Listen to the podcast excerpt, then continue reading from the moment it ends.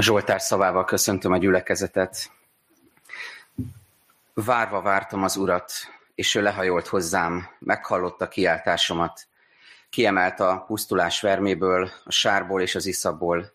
Sziklára állította lábamat. Biztossá tette lépteimet.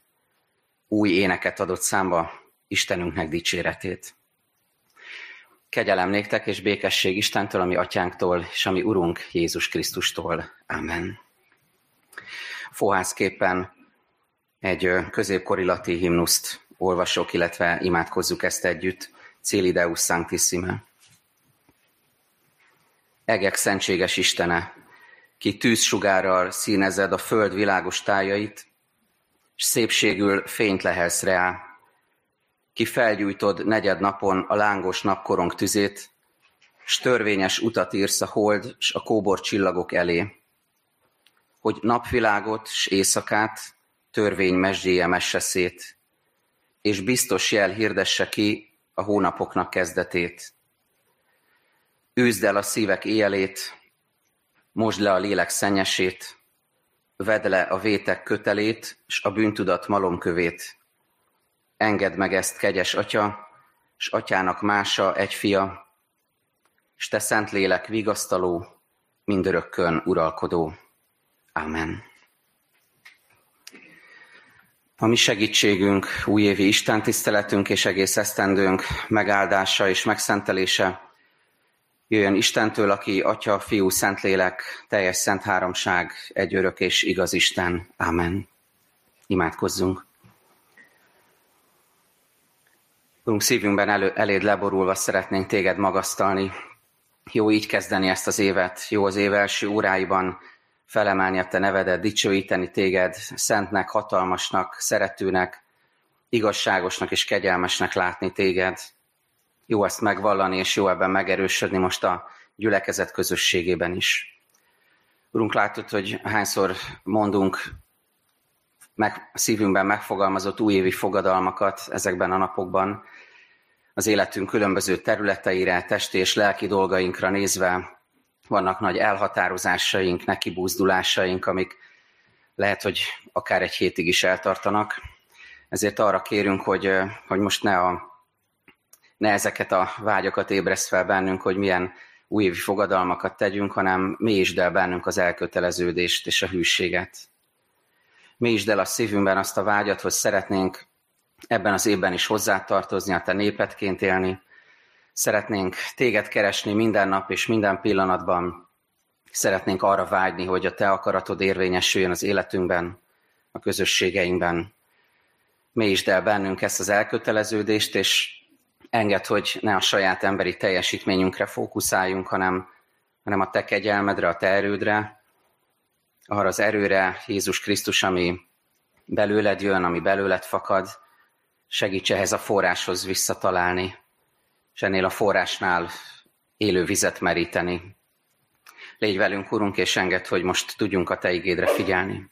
Amen. Isten égét a mai napra kijelölt Ószövetségi ége szakaszból olvasom, Jeremiás próféta könyvének 38. részéből, a kiosztott igéslapokon követhetitek ezt. Hallotta Sefátjá, Mattának a fia, Gedaljá, Passúrnak a fia, Jukal, Selemjának a fia, és Passúr, Malkiának a fia is, amikor Jeremiás ezt mondta az egész népnek. Ezt mondja az Úr, aki ebben a városban marad, az fegyver, éhínség és dögvész miatt fog meghalni. Aki azonban kimegy a káldeusokhoz, az megmarad, életét ajándékul kapja és élni fog. Ezt mondja az Úr, a babiloniai király hadseregének a kezébe fog kerülni a város, és elfoglalja. Ezért a vezető emberek ezt mondták a királynak. Meg kell halni ennek az embernek, mert elcsüggeszti a városban megmaradt harcosokat, és az egész népet azzal, hogy ilyeneket hirdet nekik. Hiszen ez az ember a népnek nem javára, hanem a vesztére törekszik. Citkiá király így válaszolt, a kezetekben van, hiszen a király tehetetlen veletek szemben. Fogták tehát Jeremiást, és beledobták Malkiának, a király fiának a ciszternájába, amely a börtön udvarán volt. Köteleken bocsátották le Jeremiást, és mivel a ciszternában nem volt víz, csak sár, belesüllyedt Jeremiás a sárba. Meghallotta az etióp Ebed Melek, a király, királyi palota egyik udvarnoka, hogy Jeremiást a ciszternába vetették. A király akkor a Benyámin kapuban tartózkodott. Ezért kiment Ebed Melek a király palotájából, és így szólt a királyhoz. Uram, királyom, rosszul tették ezek az emberek, hogy így bántak Jeremiás profétával, és a ciszternába dobták. Anélkül is meghalt volna az éhínség miatt, hiszen nincs már kenyér a városban. Akkor a király ezt parancsolta az etióp Ebedmeleknek. Vigyél innen magaddal harminc embert, és húzast föl Jeremiás profétát a ciszternából, mielőtt meghalna. Ebed Melek tehát magával vitte az embereket, bement a királyi palotába, a kincstár alatt lévő helyiségbe, összeszedett ott régi és elnyűjt ruhadarabokat, és leeresztette azokat Jeremiásnak köteleken a ciszternában. Majd ezt mondta az etióp Ebed Melek Jeremiásnak, tedd ezeket a régi és elnyűjt ruhadarabokat hónod alatt a kötelek alá. Jeremiás úgy is tett, és akkor kihúzták Jeremiást a kötelekkel, és kiemelték a ciszternából. Jeremiás ezután ott maradt a börtön udvarában. Citkiá király magához hívatta a Jeremiás profétát az úr házának a harmadik bejáratához. A király így szólt Jeremiáshoz. Akarok valamit kérdezni tőled, de ne titkolj el semmit előlem. Jeremiás így válaszolt Citkiának. Ha kijelentést mondok neked, biztosan megöletsz. Ha pedig tanácsot adok, nem hallgatsz rám. Citkiá király ekkor titokban megesküdött Jeremiásnak. Az élő úrra mondom, aki az életet adta nekünk, hogy nem öletlek meg, és nem adlak azoknak a kezébe, akik az életedre törnek. Jeremiás ezt mondta Citkiának, így szól az Úr a seregek istene, Izrael istene. Ha kimégy a babiloniai király vezéreihez, akkor életben maradsz, és nem perzselik föl ezt a város sem, életben maradsz házad népével együtt. De ha nem mégy ki a babiloniai király vezéreihez, akkor ez a város a káldeusok kezébe kerül, és fölperzselik, és te nem menekülsz meg a kezükből. De Citkiá király ezt felelte Jeremiásnak. Aggódom, hogy a káldeusokhoz pártolt júdai, júdaiak kezébe adnak, és azok gúny tűznek belőlem. Nem adnak, szólt Jeremiás. Hallgass az úr szavára, amelyet most mondok neked, akkor jól jársz és életben maradsz. De ha nem akarsz kimenni, megmutatta nekem az úr, hogy akkor mi történik. Kivisznek minden asszonyt, aki itt maradt a júdai király palotájában, a babilóniai király vezéreihez, és akkor ezt mondják az asszonyok. Rászettek, hatalmukba kerítettek legjobb barátaid, és amikor lábad ingoványba merült, ők cserben hagytak. Feleségeidet és fiaidat is mind kiviszik a káldeusokhoz. Te sem menekülsz meg kezükből, hanem elfognak, és a babilóniai király kezébe adnak, ezt a város pedig felperzselik. Citkiá ezt mondta Jeremiásnak. Senkinek sem szabad megtudnia ezeket a dolgokat, mert különben meghalsz. Ha meghallják a vezető emberek, hogy beszéltem veled, elmennek hozzád, és ezt mondják neked. Mondd el, miről beszéltél a királlyal. Ne titkolj el előttünk semmit, különben megölünk. Miről beszélt veled a király? Akkor te így válaszolj nekik. A király elé terjesztettem kérésemet, hogy ne vitessen vissza Jonatán házába, mert ott meghalnék. El is mentek a vezető emberek Jeremiáshoz, és kikérdezték.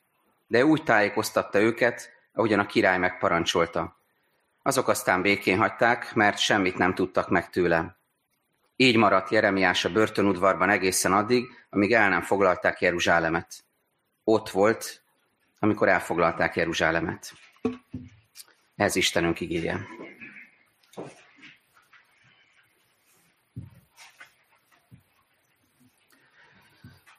Az egyházunk évről évre meghirdeti a különböző éveknek a, a programját, témáját, és a következő év, pontosabban ez az év, a 2024-es esztendő, az egyházunk döntése értelmében az élő ige éve lesz. A bibliolvasó kalauz szerint sokan olvassátok, olvassuk a, a Szentírást, és jó együtt, jó, hogy együtt dobban a szívünk, és ugyanazt a történetet, ugyanazt az igét olvashatjuk, és néha, néha nehéz történetek is elénk kerülnek. Ma például az új szövetség igerész az a Samáriai asszony története, olyan kézenfekvő lett volna azt választani, mennyivel kedvesebb történet így új évre nem mondom, hogy nagyon szeretem a, mindig a kihívásokat, de, de ebből most beleálltam, mert úgy éreztem, hogy, hogy Isten akar nekünk mondani valamit ezen a Jeremiási történeten keresztül. Azt a címet adtam ennek az ige hirdetésnek, hogy Jeremiás az ünneprontó, azért megkockáztattam egy zárójeles kérdőjelet a végére. Tényleg ünneprontó el Jeremiás. Mi az, hogy ünneprontó? Ha egy szilveszteri bulit elképzeltek, vagy, vagy egy bármilyen családi eseményt, egy bármilyen közösségi összejövetelt, ahol azért vannak ott az emberek, hogy ünnepeljenek, hogy jól érezzék magukat, hogy kiengedjék a gőzt, hogy felszabadultan ünnepeljenek valamit, akkor senki sem szereti az ilyen rendezvényeken azt a figurát, aki, aki az ünneprontó szerepébe beleáll, és, és elrontja mások kedvét, és kritizál, és beleköt a díszítésbe, a kajákba, az emberekbe, jobb esetben csak verbálisan, és, és érezzük azt, hogy az ő jelenlét az nem kívánatos senki számára.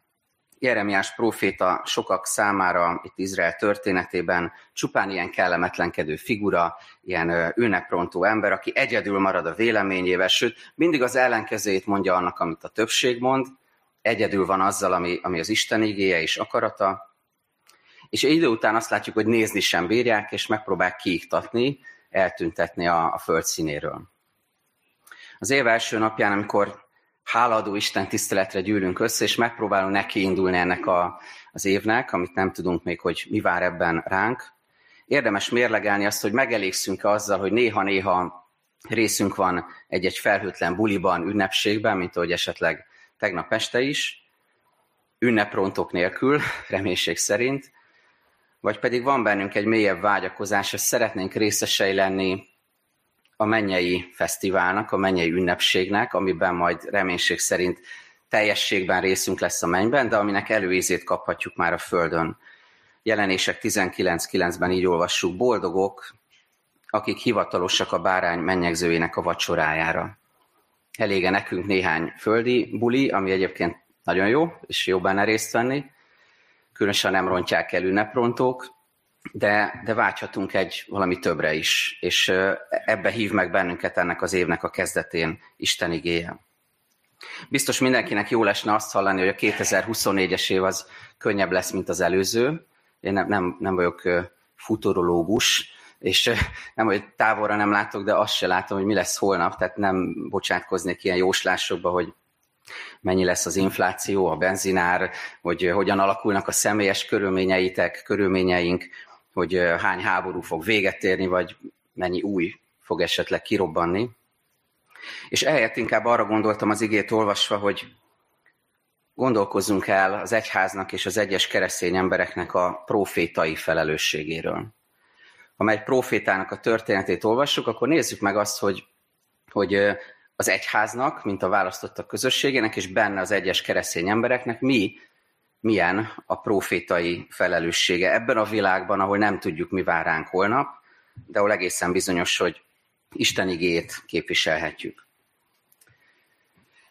Három dologról szeretnék beszélni. Egyrészt a profétai mélységnek a vállalásáról, másrészt az Isten igéhez való viszonyunkról, harmadrészt pedig a kegyelem megcsillanó jeleiről. A profétai mélység vállalása, tehát ez az első.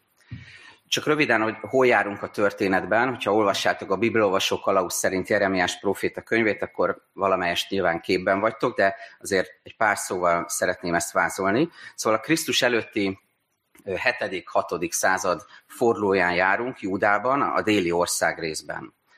Citkia a király, aki Jósiásnak a fia, nem tudom, talán Jósiásnak a neve sokatoknak rémlik, ő kivételesen jó király volt Júda és Izrael történetében, akiről csupán, szinte csupán pozitívumokat tudunk meg a Bibliából. Ő volt az a király, aki a, a templom felújítása közben egyszer csak megtalálta a törvénytekercseket, és annyira meghatódott ettől, hogy, hogy összehívta a népet, felolvasták a törvény, mindenki sírásra fakadt, és, és, és valami megújulás kezdődött el a nép életében. Szóval Jósiás ilyen király volt.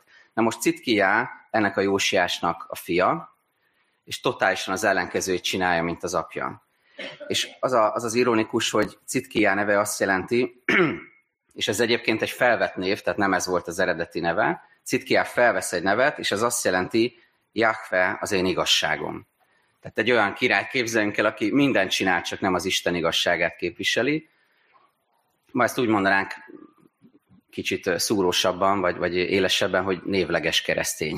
Tehát fölveszi magára azt a nevet, hogy én Isten embere vagyok, én Isten igazságát képviselem, de egyébként semmi köze nem volt Isten igazságához.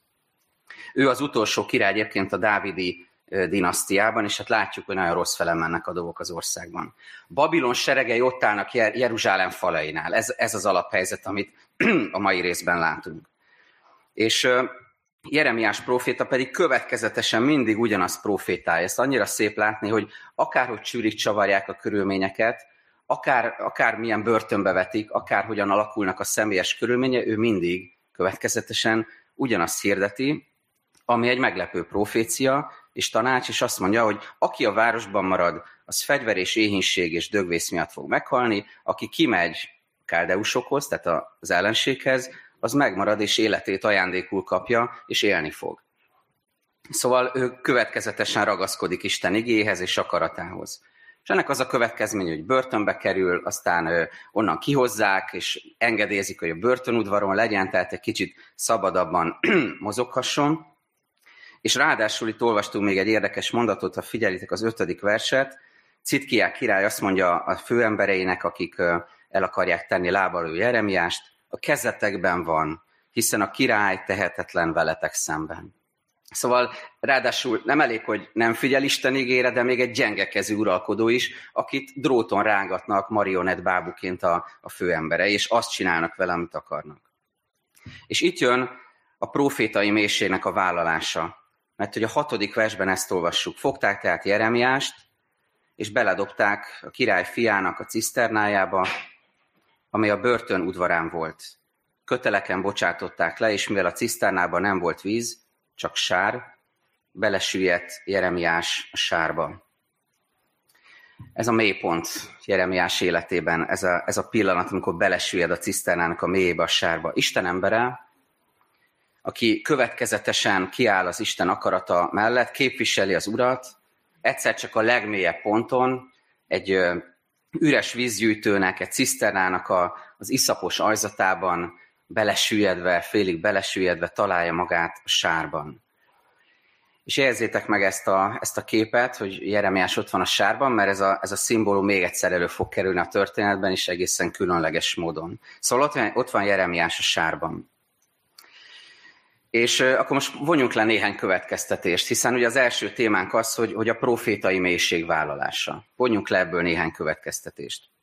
Az egyik következtetés az, hogy Isten emberének lenni, profétának lenni, keresztény emberként élni, vállalni az Isten akaratát, az egyházban, az egyháznak jelen lenni a mindenkori világban, profétai felelősséggel, ez nem feltétlenül jelenti a népszerűségi verseny megnyerését, sőt, a legtöbbször nem azt jelenti. Néhányszor olvasunk ilyet az új szövetségben, amikor emlékeztek pünköskor, kiárad a lélek, és az apostolok révén csodák és jelek történnek, és azt olvassuk, hogy növekedett a gyülekezet, és, és kedvesek voltak az egész nép előtt. Tehát vannak ilyen nagyon minősített pillanatok, amikor az egyház népszerű ilyen értelemben, terjed az Isten igéje, és ez tetszik az embereknek. De az egész Bibliát megnézzük, akkor azt látjuk, hogy rendszeri nem ez történik. Az egyháznak nem arra kell törekednie, hogy népszerűségi verseny nyerjen. Sőt, sokszor, ahogy látjuk, vállalnia kell az egyháznak, az Isten népének és a keresztény embereknek, idézőjelben mondom, az ünneprontó szerepét. Hogy úgy kell belépni helyzetekbe, úgy kell jelen lenni a társadalomba, úgy, úgy kell belépni emberek életébe, hogy képviseljük Isten akaratát, és az nem lesz népszerű. Az visszatetszést fog kelteni, azt nem fogják szívesen hallani. Szóval ez az egyik, és kérdezd meg magadtól, hogy ezt vállalod el most a következő évre nem egy népszerű feladat, de, de vállaljuk-e a, a profétai feladatot? A második következtetés, hogy nehéz idők jönnek. Hiszen uh, Jeremiás proféta ide, idejében is mondhatjuk, hogy nehéz időket élt az Isten népe és a proféta, de manapság a beszélgetéseimben itt a gyülekezetben is sokszor előkerül, hogy látjuk az utolsó idők jeleit. Földrengések jönnek, háborúk, híreit halljuk, háborúk történnek, meghasonlások vannak, egymás ellen fordulnak emberek, antikrisztusi jelenségekkel szembesülünk, és kérdezgetjük egymást is, hogy ezek már azok a jelek? És őt Jézus leírja, vagyis elmondja, hogy, hogy amikor ezeket halljátok, akkor ne gondoljátok, hogy ez a vég. Talán a vég kezdete, de biztosak lehetünk azért abban, hogy ezek, ezek valamilyen tendenciát mutatnak. És nyilvánvalóan megy előre fel a történet, és amiről Jézus beszélt, az meg fog történni valamikor. De mindenképpen ennek az előszelét érezzük. Nehéz idők jönnek. Az biztos, hogy az ősi isteni rendnek a megroppantása, az igazság elferdítése, az igazságtalanság, a képmutatás, a keresztény embereknek az üldözése és elhallgattatása, ez mind-mind azt jelzi, hogy nehéz idők jönnek. Nehéz időkben élünk, és ez az év is ebbe a sorba illeszkedik bele. Nem tudjuk pontosan a körülményeket és a történéseket, de felkészülhetünk erre, hogy ha vállaljuk a profétai mélységet és a profétai felelősséget. Szóval nem népszerűségi versenyre törekszünk, nehéz időket élünk, és ebben kell profétának lennünk, és a harmadik az, hogy, hogy a hitnek óriási szerepe van ebben a helyzetben. Nézzétek meg ezt a képet, hogy ki van lent és ki van fent ebben a történetben. Amikor Jeremiást bevetik, leengedik a ciszternába, akkor azt látjuk, hogy aki fönt van, az Citkiá király, és mondom újra, az ő neve azt jelenti, Jákfe az én igazságom egy ember, egy gyengekezű uralkodó, aki Egyiptom, Babilónia és még ki tudja milyen birodalmak között politikai játszmákban örlődik fel, a főemberei tróton rángatják, gyengekezű uralkodó, és mi, semmibe veszi Isten igét, de a neve az egyébként, hogy Jákve az én igazságom, ő van fent. Meg az ő udvari emberei, meg mindazok, akik Jeremiást bedobják a ciszternába. És ki van lent? Jeremiás, a próféta, az Isten embere, a legnagyobb mélységben. Milyen kontraszt ez? Ki van fönt, és ki van lent? Lent a mélységben ott van Jeremiás, és ha már a neveknél járunk, az ő neve Jirmiyahu azt jelenti, és ebben olyan érdekesen jelenik meg az Isten gondolkodása és kegyelme, Jirmiyahu azt jelenti, Isten felemel. A mélységben Jeremiás a legnagyobb mélyponton, a sárba süllyedve, ő még akkor is átélheti azt, hogy Isten felemel, hogyha ő van lent, és a király és mindenki más van fönt. Keresztényként, gyülekezetként, Krisztus egyházaként ebben a hitünkben erősödhetünk meg, mert ahhoz, hogy ezt Jeremiás elhiggye, hogy őt Isten felemeli a mélységben, ahhoz hit kell. Az egy hitbeli látás kell, hogy ne azt nézze, hogy de itt vagyok nyakig sárosan, itt vagyok megalázottan, senkinek nem kell az Isten igéje a legnagyobb mélységben, ahhoz hit kell, hogy az ember elfogadja és valóságként élje meg, hogy Isten fel fog emelni. Nem emberek, nem vélemények, nem világi erők, nem hatalmak, nem politikai elkötelezettség az, ami felemel, és felemelheti az egyházat és a keresztény embert, hanem egyedül az Úr, egyedül Jézus Krisztus. Akkor, hogyha profétai felelősséggel mi pedig az Urat emeljük fel, ahogyan Jeremiás is ezt tette, lépésről lépésre, napról napra, minden börtöncellájában, minden mélységében az Urat magasztalta és az Urat emelte fel. Ehhez hit kell. Ez a hitnek a közege, az Isten országának a közege, amiben hitben fogadjuk el ezeket a valóságokat. Még ha minden ellentmond is ennek, amit a szemünkkel látunk. Új év előtt egy, egy-két nappal uszodába mentünk, és olyan érdekes volt megtapasztalni azt, hogy a kezdeti nehézségek után nincs parkolóhely, fáj a térdem, hideg a víz. Tehát amikor ezeken a fázisokon túl voltam, és elkezdtem élvezni azt, hogy, hogy haladok, akkor azt tapasztaltam meg, hogy mennyivel másabb a víznek a közege, mint, mint, mint kint a parton létezni, ahol, ahol tényleg néha minden lépés, minden mozdulat fáj, vagy nehézséget okoz, testi-lelki problémák, de olyan jó, hogy hogy van egy közeg, amiben lehet haladni, amiben az ember súlya sem számít annyira, hanem lehet előre haladni és, és leküzdeni a távolságot. És valahogy az, ezt a képet hozta elém Isten, hogy, hogy ez a hitnek a közege, hogy belemerülök az Istennek a, az élő vizébe, belemerülök abba a közegbe, amiben megtapasztalhatom a hit valóságát. Haladok előre, és, és semmi nem akadályoz meg. És erre hív bennünket Isten Jeremiással együtt, hogy, hogy merüljünk bele a hitnek a közegébe, és higgyük el, hogy ő megment bennünket.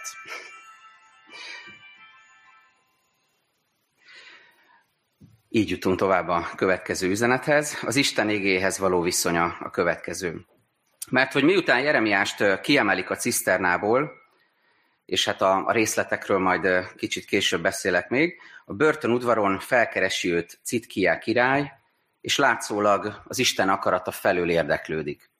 És ide hat szúrjak be egy lábjegyzetet, Ugyanis még korábban a profétai könyvben Jeremiás kicsit perel Istennel, és elmondja neki, hogy, hogy neki küzdelmei vannak ezzel a profétai szereppel. És azt mondja Jeremiás 20-ban, csak egy-két részlet, rászettél, Uram, és én hagytam, hogy rászedj. Az Úr igéje csak gyalázatot és gúnyt szerzett nekem egész nap. Azt gondoltam, nem törődöm vele, nem szólok többé az ő nevében.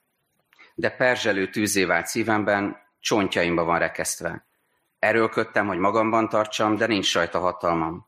De az Úr velem van, mint egy erős vitéz. Ezért elbuktak üldözőim, nem bírnak velem. Szóval Jeremiás küzd ezzel, hogy, hogy ő a proféta, neki kell Isten igét képviselni, és egyszer csak oda megy hozzá Citkiá király, és látszólag tényleg az Isten akaratáról érdeklődik.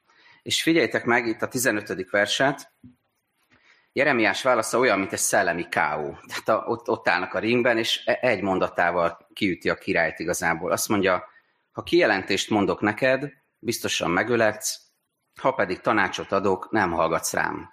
Bang. Tehát Jeremiás nagyon világossá teszi azt, hogy nagyon szép, uram királyom, hogy te ide járulsz elém, de hát én ismerlek téged. És tudom azt, hogy, hogy bármit fogsz hallani az Istentől, nem fogod elfogadni igazságként. Ha tanácsollak, az semmibe veszed, és egyébként meg ha az, a kijelentést mondom, az igazságot, akkor pedig kivégeztetsz, elteszel lábalól. És, és ez a válasz, ez nagyon kiúzanító ránk nézve is. És, és amikor látjuk azt, hogy a proféta ilyen ünneprontó módon nyilvánul meg, ez nagyon, nagyon kiúzanító és tükröt tart elénk, amiben mi is belenézhetünk most az új év első óráiban. És kérdezi tőlünk ez az ige azt, hogy, hogy vajon kell nekünk tényleg Isten igéje? Szükségünk van-e rá? Hogyan élünk vele? Hogyan élsz Isten igével? Hogyan használjuk azt? Mire használjuk? Önigazolásra? A saját elgondolásaink alátámasztására? Az életvitelünk, a döntéseink megokolására? Mert ha elég jól csináljuk, akkor bármilyen döntésünkre tudunk igét találni vagy a mások feletti ítélkezéssel, amikor magunkat kihúzzuk, hogy mi különbek vagyunk másoknál, és számos igét találunk arra, hogy mások életét hogyan tudjuk elítélni, megítélni. Vagy horoszkópként. Nem érünk nagyon rá, de felütjük, és akkor, hó, de jó, hát ez pont rám vonatkozik, és, és akkor aznap azt szerint próbálunk élni. Vagy gyorsan benyelhető fájdalomcsillapítóként, vagy ilyen táplálékkiegészítőként reggel beveszed a C-vitamint, és gyorsan még elolvasol egy igét is, hát ha segít vagy alibiből? Hogy amikor már túl vagy minden döntésen, már lejátszottál minden kört fejben, meg a szívedben, és egyébként már tudod, hogy mi a te akaratod, és te mit fogsz csinálni egy helyzetben, de azért úgy mellesleg alibiből, hogy meg legyen a pipa, azért belenézel az igébe is. De igazából nem befolyásol. Vagy svéd asztalként, kaszinó tojás, somlói galuska és pesgő, jó, ezek kellenek, ezek finomak, ezeket leveszem a svéd asztalról. És biztos vannak finom igék, finom történetek, amiket szívesebben veszünk el az asztalról, és szívesebben emésztjük azokat meg, és, és könnyebb is velük mit kezdeni. És itt jön a kérdés, hogy vajon miért, miért, miért is nem örül Jeremiás Citkiá megkeresésének? Miért ilyen ünneprontó megint? Hát mert átlát rajta, látja a motivációt, és ez az, amit nekünk is vizsgálnunk kell, a motivációt azt hadd mondjam el itt rögtön, hogy ne értsétek félre, annyira öröm számunkra, hogy, hogy akár kevesebben, akár többen jöttök, jövünk a templomba, keressük Isten akaratát, részt veszünk csoportokon, házi csoportokon, bibliaórákon, imakörökön, próbálunk kapcsolódni egymáshoz, keressük Isten akaratát számos módon, ez nagy öröm. A profétai felelősség azonban ott kezdődik, hogy az egyház, a keresztény ember mielőtt bármit is mondaná ennek a világnak, mielőtt bármihez is hozzászólna és megnyilvánulna, különböző eseményekkel, jelenségekkel kapcsolatban, előbb odaborul alázattal, nyitott szívvel, bűnbánattal a mindenható Isten elé. És igazán nyitott szívvel így fohászkodik, ahogyan Sámuel, szólj Uram, mert hallja a te szolgád. És ha már a Samária asszonyt említettem, hogy az a mai új szövetség ége akkor gondoljatok erre és erre a képre. Ő azért megy a kúthoz, hogy vizet merítsem. És Jézussal találkozik az élővíz forrásával, a Szentlélek forrásával. És hogyha mi szomjat akarunk oltani, profétai felelősséggel ebben a világban, ha ott van benned ez az elköteleződés, hogy hogy meg kell locsolni a száraz kerteket, hogy, hogy az Istennek az élő vizét és erejét és életét kell ajándékozni ennek a világnak, akkor gondolja arra, hogy először te siess oda az élővíz forrásához. Csak úgy tudunk vizet adni, ha mi magunk is ezzel a vízzel táplálkozunk. A profétai mélység vállalása, ez volt az első, az Isten igéhez való viszonynak a tisztázása, ez a második, mindegyikben ott volt a profétai felelősség, és végül a harmadik gondolat a kegyelem megcsillanó jelei. A sötét ószövetségi történet, amit olvastunk, ünneprontónak mondott profétával, akinek az életútja hát nem a legjobb a profétasság mellett, ez, ez meglehetősen kemény lecke most számunkra. Kicsit olyan Jeremiásnak a története, amin keresztül Isten bennünket is profétasságra hív, mint hogyha nem a legjobb reklám szakemberek írták volna.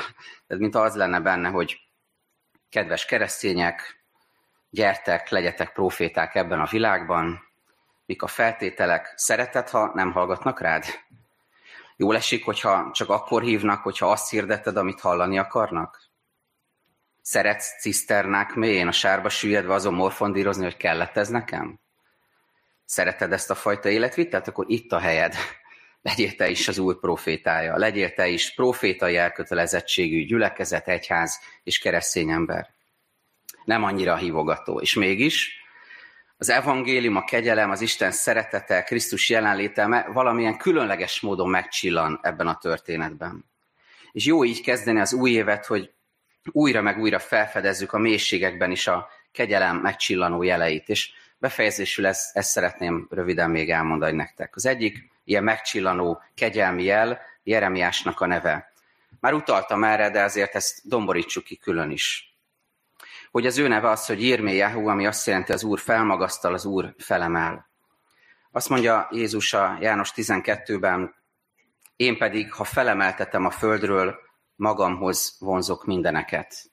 Krisztus a kereszthaláláról, a felemeltetéséről, a megdicsőléséről beszél, és azt mondja, hogy ha valaki felnéz rá, aki megdicsőült Úr, akkor ő felemeli azt.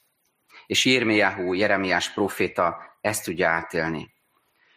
A hitvallásunkban a Heidelbergi KT-ban olvasunk arról, hogy Krisztusnak hármas tisztsége van, próféta, főpap és király, és a keresztény ember ennek nyomán, ha Krisztusról van elnevezve, keresztényként él, akkor ezt a három tisztséget megélheti az életében, és ebből az egyik a profétai. A proféta, hogyha hűségesen vállalja a profétai tisztséget, egyházként, keresztényként, gyülekezetként Krisztusban, akkor számíthat az ő felemelő szeretetére. Bármilyen mélységből, bármilyen sárból, bármilyen megalázó helyzetből és reménytelenségből, amiben most vagy, ha vállalod a próféta felelősségét, akkor meg fogod tapasztalni, hogy Isten felemel Jeremiáshoz hasonlóan. A második a váratlan segítség. Ezt nem részleteztük külön, de van egy jelenet a hetediktől a tizedik versig, vagy tizen, valahányadik versig, ha belepillantotok az igében, egy Ebed Melek nevű emberrel találkozunk. Ebed Melek egy etióp származású, feltetően eunuk főember volt, a királynak az egyik vezetője, és, vagy embere, és amikor nem volt senki, aki kiállt volna Jeremiás mellett, akkor ez az idegen származású ember volt, hogy az, aki azt javasolta a királynak, hogy ezt ne tedd a profétával. Valamit könnyíts a helyzetén. És akkor történik meg az, hogy a ciszternából felemelik őt, és újra a börtönudvarra kerül. Amikor nincs senki, aki az Isten népek közül mellé állna Jeremiásnak, akik egyébként hivatalosan kellene, hogy ismerjék az Isten égét, és kellene, hogy tudják, hogy a, hogy, hogy a profét az nem a levegőbe beszél. Akkor egyszer csak jön egy idegen ember, és ő lesz az, akit Isten odaküld Jeremiás segítségére. És hogy előre nézünk erre az évre, akkor erre bátorítlak titeket, keressétek az Isten kegyelmének ezeket a jeleit. Amikor számítunk hivatalos segítségekre, valakire, valakikre, valamilyen körülményre, amire úgy lehet számítani, ami, ami úgy benne van a pakliban, de aztán nem lesz benne a pakliban. Isten akkor is gondoskodni fog arról, hogy valaki, akire nem számít, az oda jöjjön, és kihúzzon a mélységből, a ciszternából, és segítségedre legyen. Ez is a kegyelem jele, mint ahogy a következő is. Az igénk utolsó mondata, nézzétek meg a leges legutolsó mondatot, így maradt Jeremiás a börtönudvarban egészen addig, amíg el nem foglalták Jeruzsálemet. Ott volt amikor elfoglalták Jeruzsálemet. Én sokszor elolvastam ezt az legutolsót. Ott volt, amikor elfoglalták Jeruzsálemet. Van ennek egy szomorú olvasata. A szomorú olvasat az, hogy Jeremiásnak végig kell nézni, hogy amit jövendőlt, az bekövetkezik. És hogyha egy kicsit emberi módon viselkedne, akkor még oda is szúrhatna párat, hogy én megmondtam, mint csodálkoztok. De nyilván nem ezt teszi. Nem hallgattak rá, és, és jön a tragikus vég, és neki végig kell nézni, hogy az történik, amit egyébként Isten megmondott, de senki nem hallgatott rá. Tehát ez a szomorú olvasat, hogy Jeremiás ott volt, amikor elfoglalták Jeruzsálemet. De van egy felemelő olvasata is, ez a kegyelemnek az olvasata. Ez pedig az, hogy Isten nem hagyja magára a süllyedő hajót. Hogy Isten nem fordítja le tekintetét erről a városról, erről a közösségről, akkor sem, amikor nem figyelnek az igére. Mert ott van Jeremiás próféta, és rajta keresztül ott van az Istennek a jelenléte, az Isten igéje és akarata. A, a romjaiba vesző várost is meg akarja tartani Isten. A hanyatló kultúrát, az Isten nélküli életet választó társadalmat, az önmagát felszámoló háborúkkal és környezetpusztítással felszámoló társadalmat és emberiséget is Isten meg akarja áldani azáltal, hogy ott tartja a profétát, az egyházat, a gyülekezetet ebben a világban. Hogy nem veszi ki belőle. Jeremiás ott van, és látja a pusztulást, de a lényeg, hogy ott van, hogy jelen van ebben a környezetben. Ábrahámnak azt mondta Isten, megáldalak, és áldás leszel. Jézus azt mondta, veletek vagyok minden napon a világ végezetéig. Isten jelen van ebben a világban, Krisztus jelen van rajtunk keresztül is, és ez a profétai felelősségünk, kegyelmi jelen. És végül az utolsó, amit még szeretnék megosztani veletek, ez a bizonyos sár szimbólum. Említettem, hogy újra előkerül a történetben. Ha nézitek a történetet, akkor a hatodik versben olvassuk, hogy hogy a ciszternában nem volt víz, csak sár, és belesüllyedt Jeremiás a sárban. A 22. versben kerül elő újra a sár, nézzétek, amikor Jeremiás profétál Citkiá királynak, hogy mi fog történni, ha nem figyel rá. És azt mondja, hogy a proféciában egy képet lát, azt mondja, hogy jönnek ki az asszonyok, viszik ki az asszonyokat a palotából, és ők ezt fogják mondani a királynak. Rászettek, hatalmukba kerítettek legjobb barátaid, és amikor lábad ingoványba, Károly szerint sárba, akkor lábad ingoványba merült, ők cserben hagytak. Tehát mit látunk, hogy, hogy Jeremiás be lehet dobni egy, egy kútba, aminek a, az alján sár van, és belesüllyed a sárba, és Isten mégis felemeli őt. És a királynak a, a lábai úgy süllyednek bele az ingoványba és a sárba, hogy ez egy szellemi ingovány, és ez sokkal pusztítóbb, amiből nincsen kiút itt a, a király számára, mert nem figyel az Isten ígére. De hol van itt a kegyelem, meg csillanó jele?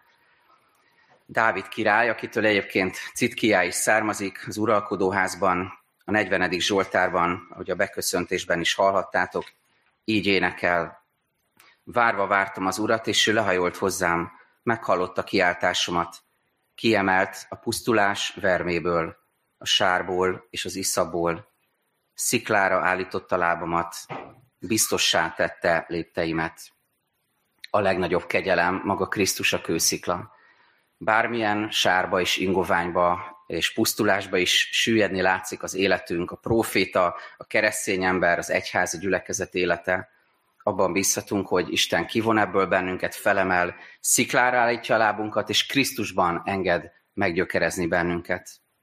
Én ezt kívánom mindannyiunknak, hogy a profétai felelősségünkben erősödjünk meg ebben a világban, 2024-ben, és legyen a, a lábunk szilárd talajon Jézus Krisztusba gyökerezve. Ámen. Mondjuk el az Úrnak csöndben magunkban az imádságainkat.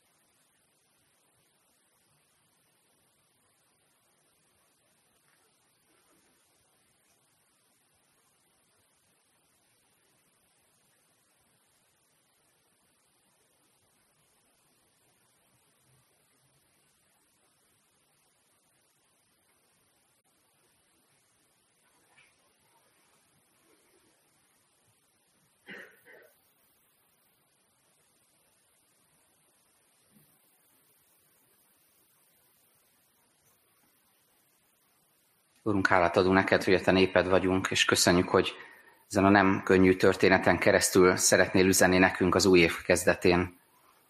Hálásak vagyunk azért, hogy egy új életszakasz kezdődhet az életünkben. Lapozhattunk egyet a naptárban, és, és sok minden változik körülöttünk, és bizonyára fog is ebben az évben. De köszönjük, hogy te nem változol, te ugyanaz vagy, rád mindig lehet számítani, és te ugyanazt a küldetés bízod most is ránk, mint amit Jeremiásra, hogy egyházként, gyülekezetként, keresztény emberként képviseljük a te igédet, igazságodat és szeretetedet, kegyelmedet is ebben a világban. Urunk, segíts Krisztusi módon élni, hogy ne csak a nevünkben legyen ott, hogy keresztény, hanem valósággal is meg tudjuk ezt élni. Úrunk, imádkozunk ezért a világért, ami körbevesz bennünket. Imádkozunk a családtagjainkért, a környezetünkben élőkért, szomszédainkért, munkatársainkért. Imádkozunk a gyerekekért, fiatalokért, akik előtt nagy út áll, és, és sok mindenre hívod őket. Imádkozunk, Urunk, a, a közösségünkért, a gyülekezetünkért, az előttünk álló tervekért, feladatokért, szolgálatokért, és könyörünk azért, hogy légy a betegeinkkel, gyógyítsd őket, enged, hogy ebben az évben hadd láthassunk újra csodákat, ahogyan te cselekszel, hatalmas erőddel, karoddal. Küldj bennünket ebbe a világba, tarts bennünket itt, a környezetünkben, és enged, hogy áldással lehessünk, téged képviselve, profétai felelősséggel. Ámen. Nyertek most fennállva, imádkozzunk együtt. Mi, atyánk, aki a mennyekben vagy, szenteltessék meg a te neved, jöjjön el a te országod, legyen meg a te akaratod, amint a mennyben, úgy a földön is. Minden napi kenyerünket add meg nékünk ma, és bocsásd meg a mi védkeinket, miképpen mi is megbocsátunk az ellenünk védkezőknek. És ne védj minket kísértésbe, de szabadíts meg minket a gonosztól, mert Téd az ország, a hatalom és a dicsőség mind örökké. Amen.